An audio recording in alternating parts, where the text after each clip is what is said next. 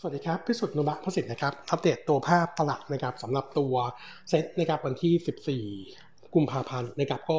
มุมมองของโนมูระนะครับยังคงมองตัวตลาดต้องบอกว่าเซตในช่วง short term นี้เนี่ยเออผมกับมองมองเซตแกว่งตัวนะครับเพราะว่า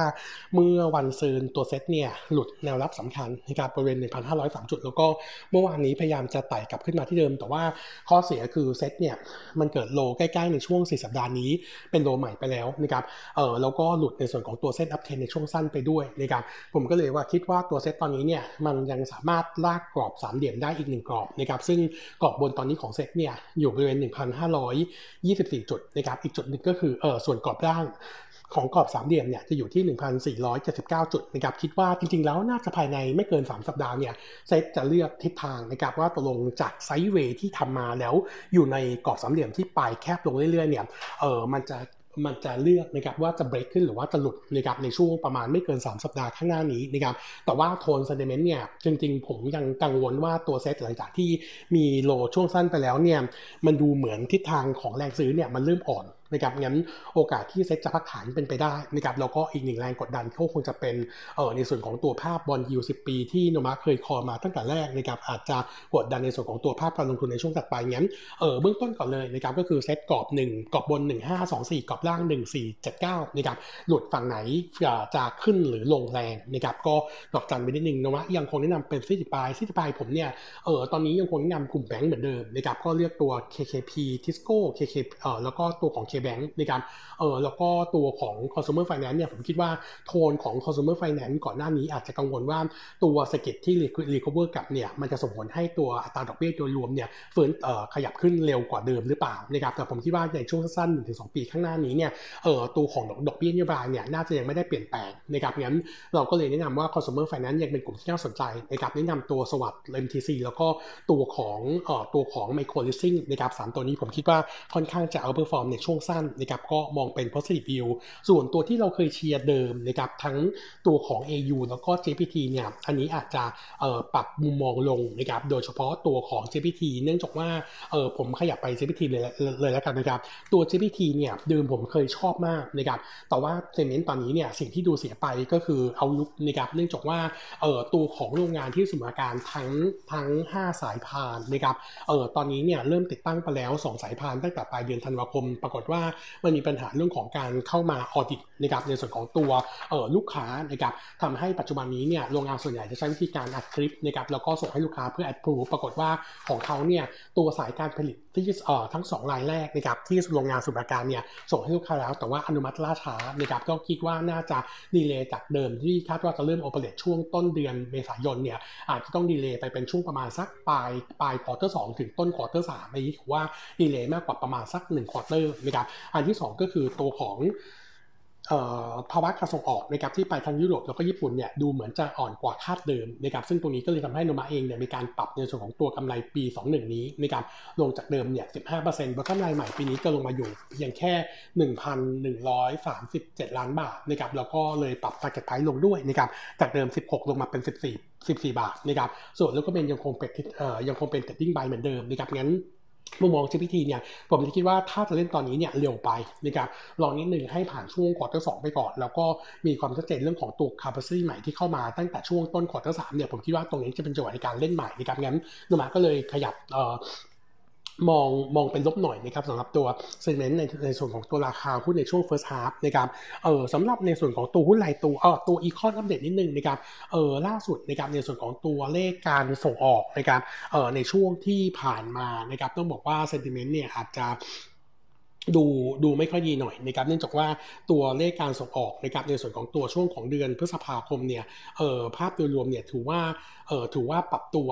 เออปรับตัวปรับเออเอออกมาแย่กว่าคาดนะครับแต่ถ้าหากในส่วนของตัวทองคำออกเนี่ยส่งออกเดือนมกราคมเนี่ยโตถึง 6.3%เยือนเยียซึ่งดีขึ้นนะครับโดยเฉพาะในส่วนของตัวชิ้นส่วนลิขสิทธิ์แล้วก็ตัวของกลุ่มยานยนต์นะครับงั้นมุมมองของตัวเลขปัจจัยทางพื้นฐานนะครับตัวเลขการส่งออกเมื่อวานนี้ก็ถือว่าเป็น positive view ในส่วนของตัวภาพการลงทุนด้วยนะครับส่วนตัวหุ้นรายตัวนะครับวันนี้มีขออัปเดตในส่วนที่เป็น positive yield ตัวแรกเลยนะครับจะเป็นตัวของ AP นะครับ AP เนี่ยเมื่อวานนี้ในมิ팅เนี่ยนุมะมอง positive yield เนื่องจากว่าแผนการเปิดแผนตัวของ target ปีนี้นะครับไม่ว่าจะเป็นตัวของ pre sale เขาให้ตัว target pre sale เนี่ยอยู่ที่ 35,500 ล้านบาทโต12%เยือนเยียนะครับตัวเลข transfer target ปีนี้อยู่ที่ 43,100 ล้านบาทนะครับปรับตัวลดลงเพียงแค่ 6%เยือนเียจากปีแล้วที่ฐานสูงมากนะครับ ส่วนตัวของ new project launch นะครับปีนี้ก็คาด target ไว้ที่ 43,000 ล้านบาทนะครับตกลง 5%เยือนเยียงั้นโดยรวมแล้วตัวเลขส่วนใหญ่เนี่ยยังถือว่าค่อนข้าง aggressive นะครับโนมูระก็เลยยังคงมองเป็น positive view แล้วก็ยังคงคำแนะนำ buy fair price ที่ 9.1 บาทนะครับส่วนตัวศุภาลัยนะครับศุภาลัยเนี่ย earning quarter 4ถือว่า แย่กว่าประมาณการนะครับตัว bottom line รายงานออกมาเนี่ย1,860 ล้านบาทนะครับต่ำกว่าคาดเนี่ยประมาณ 10%ที่ต่ำกว่าคาดเนี่ยเป็นผลจากตัวเลขการโอน โดยเฉพาะเรื่องของตัวการระบายสต็อกนะครับที่ทำได้น้อยกว่าประมาณการ ก็เลยทำให้ดูแย่หน่อยนะครับแต่ว่าสิ่งที่ดีกว่าคาดก็คือ ในส่วนของตัวการจ่ายปันผลนะครับซึ่ง ประกาศจ่ายที่ 50 สตางค์ต่อหุ้นขึ้น XD 29 เมษายน ยิวประมาณ 2.5%อันนี้ดีกว่าคาดเล็กน้อยนะครับงั้นตัวของศุภาลัยเนี่ย short term นี้อาจจะมีประเด็นลบนะครับจากตัว e a r n i n g ควอเตอร์สี่ที่ต่ำกว่าคาดบ้าง แต่ outlook ในส่วนของตัวปี 2021 เนี่ยโนมูระยังคงวิวเดิม เนื่องจากว่าเออปี 2021 นี้เนี่ยทั้งตัวของโครงการที่เปิดใหม่นะครับแล้วก็รวมไปถึงตัวการโอนนะครับต้องบอกว่าตัวของ transfer ปีนี้เนี่ยตอนนี้มี backlog secure ไปแล้วเนี่ยประมาณ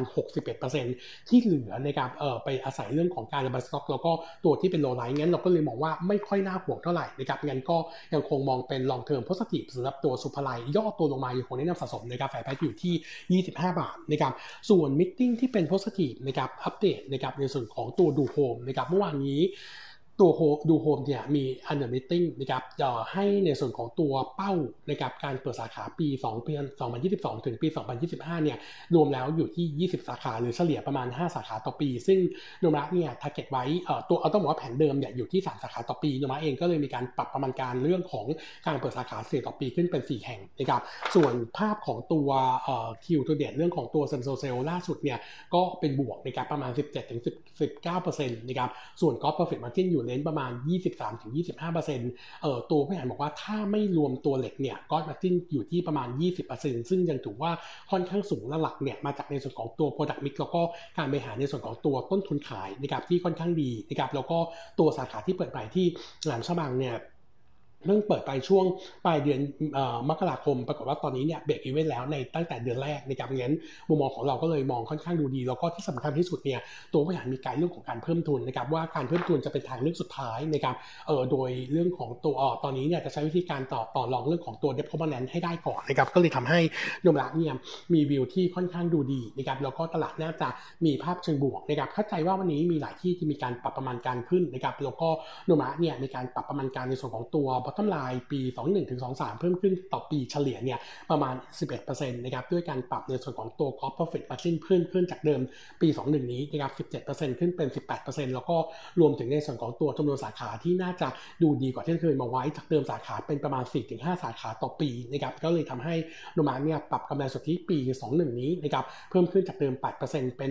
1,086 ล้านบาท แล้วก็อัปเกรดตัว target price นะครับจากเดิม 16.5 ขึ้นเป็น 20 บาทด้วยนะครับเออโนมูระเนี่ย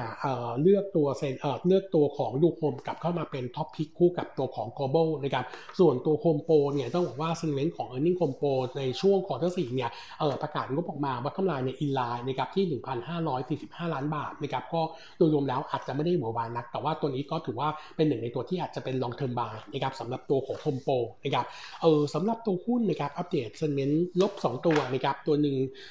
เป็นตัวเซนนะครับเซนเนี่ยรายงาน e a r n i n g ควอเตอร์สี่บัตทอมไลน์ถือว่าต่ำกว่าคาดค่อนข้างเยอะนะครับออกมาเพียงแค่ 16 ล้านบาทนะครับเออหลักๆเนี่ยเป็นผลมาจากในส่วนของตัวค่าใช้จ่ายพิเศษนะครับเข้ามาประมาณ 14 ล้าน เนื่องจากว่ามีการตั้งด้อยค่า แล้วก็ปิดสาขารวมถึงตัวแบรนด์ที่ไม่ทำกำไรอย่างตัวฝืนนะครับก็เลยมีการตั้ง impairment เข้ามารวมๆแล้วเนี่ย 14 ล้านบาทก็กดดัน earning quarter 4 นะครับเออในส่วนของตัวขาของตัวภาพนะครับ outlookเออในช่วงของ quarter 1นะครับเราคาดว่า earning จะเห็นกลับมาค่อยๆฟื้นตัวขึ้นขึ้น แต่ว่าช่วงต้น quarter เนี่ยมันมีแรงกดดันจากโควิดในทีนะครับก็คงจะเป็นภาพลบอยู่บ้าง แต่ว่า long term เนี่ยยังคงมอง positive แล้วก็เรื่องของการทำโปรโมชั่นตัวไลน์บุฟเฟ่ต์นะครับเออที่เอาสาขาเซน16 สาขามาทำบุฟเฟ่ต์จากทั้งหมด7เอ่อ43 สาขาเนี่ยเออมาช่วยหนุนในส่วนของตัว same store sale นะครับล่าสุดนะครับอัปเดตนิดนึงก็คือเดือนมกราคมนะครับ same store sale โตติดลบ 40%เยือนเยียพอในช่วงเดือนกุมภาพันธ์ที่เริ่มมีการทำเอ่อเรื่องของตัวบุฟเฟ่ต์นะครับปรากฏว่าตัวของ same store sale